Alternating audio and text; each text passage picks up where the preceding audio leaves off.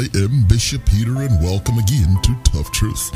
I will indeed be much obliged if you will subscribe by clicking on the red subscribe button below. Please do click it right now so you don't neglect to do it later. Then help share our videos a lot. Well, today, it's honor thy father and mother, part number 85, Exodus 20 and 12. Honor thy father and thy mother. Well, today I'm continuing speaking on troublesome parents, and as you might have noticed, this problem has really proliferated.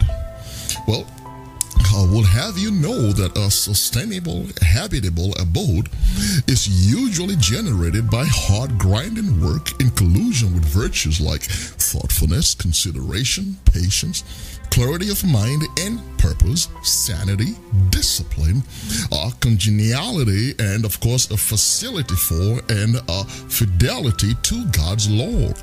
These virtues, however, seem to elude the theater of the imagination of troublesome parents.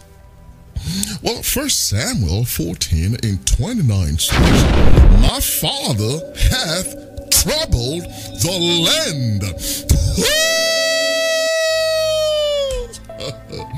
Well, there you have it, our troublesome parents. Well, while we may lack access to the content of their consciousness, it is, however, easily perceivable that troublesome parents are not trustworthy, they're not reliable, they're not credible or caring. Well, they are usually stuck in waywardness and meaninglessness, always gratifying their own inclination at the expense of the collective good of the entire family, being always resentful of their own existence and the thriving prosperity of others, including their own children. Well, I will assure you that eventually they will fall victim to their own maliciousness and cruelty.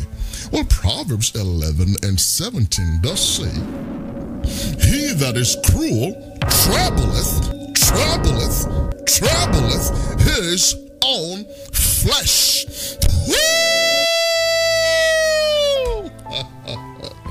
Well, until next time, here's your friend and partner, Bishop Peter, saying, let us hear the conclusion of the whole matter.